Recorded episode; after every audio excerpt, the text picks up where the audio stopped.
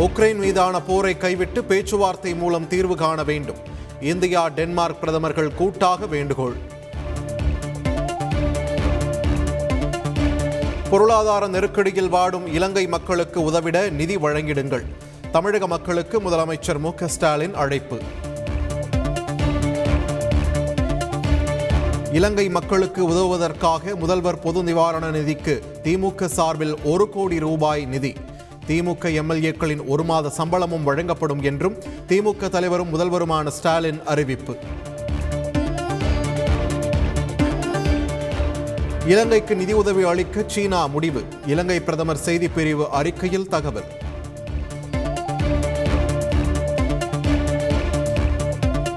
இலங்கை அதிபர் கோட்டாபய ராஜபக்ஷ மற்றும் அரசுக்கு எதிராக நம்பிக்கையில்லா தீர்மானம்.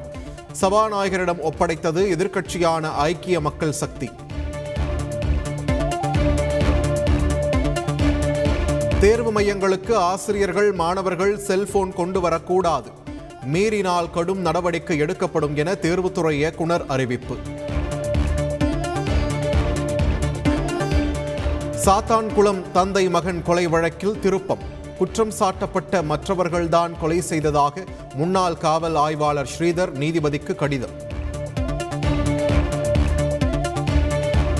காவல் நிலையங்களில் இரவில் விசாரணை நடத்தக்கூடாது. அனைத்து மாவட்ட காவல்துறை உயர் அதிகாரிகளுக்கும் டிஜிபி உத்தரவு. சமஸ்கிருத சர்ச்சையில் அவசரத்தில் நடந்த தவறு என தெரிய வந்துள்ளது மருத்துவ கல்வி இயக்குனர் நாராயணபாபு விளக்கம். ஆன்லைனில் போதை மாத்திரைகளை வாங்கி விற்பனை. கல்லூரி மாணவர்களிடம் விற்ற மேலும் இரண்டு பேர் கைது முன்னூறு போதை மாத்திரைகள் பறிமுதல். மே ஐந்தாம் தேதி வணிகர் தினத்தை முன்னிட்டு சென்னையில் ஹோட்டல்களுக்கு காலை விடுமுறை. சென்னை ஹோட்டல்கள் சங்கம் அறிவிப்பு.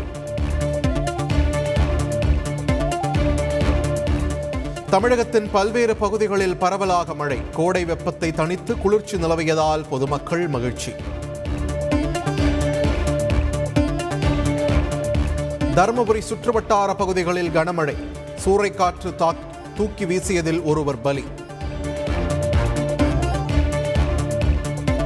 தயாரிப்பாளர் சங்கம் பெப்சி இடையே கருத்து வேறுபாடு. நாளை பேச்சுவார்த்தை நடத்த இரு அமைப்பினரும் முடிவு. மகாராஷ்டிராவில் ஒலிபெருக்கிகளை அகற்ற ராஜ் தாக்கரே காலக்கெடு. சட்டம் ஒழுங்கு பிரச்சனை ஏற்பட்டால் காத்திருக்க வேண்டாம் என போலீசாருக்கு முதலமைச்சர் உத்தவ் தாக்கரே உத்தரவு.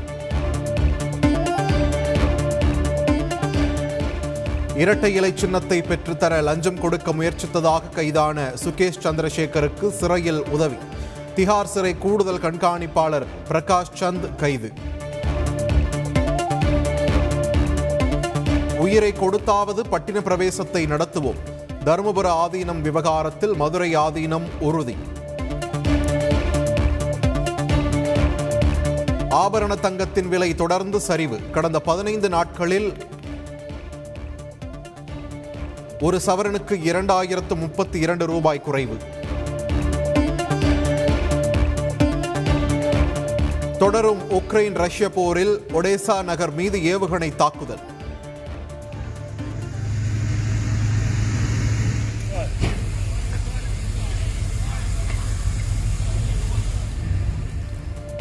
தீப்பற்றி எரிந்த குடியிருப்பு சிறுவன் உயிரிழப்பு. ஐபிஎல் தொடரின் பிளே ஆஃப் சுற்று மற்றும் இறுதிப் போட்டி நடைபெறும் இடங்கள் அறிவிப்பு. நூறு சதவீத ரசிகர்களுக்கு அனுமதி என்றும் பிசிசிஐ உறுதி.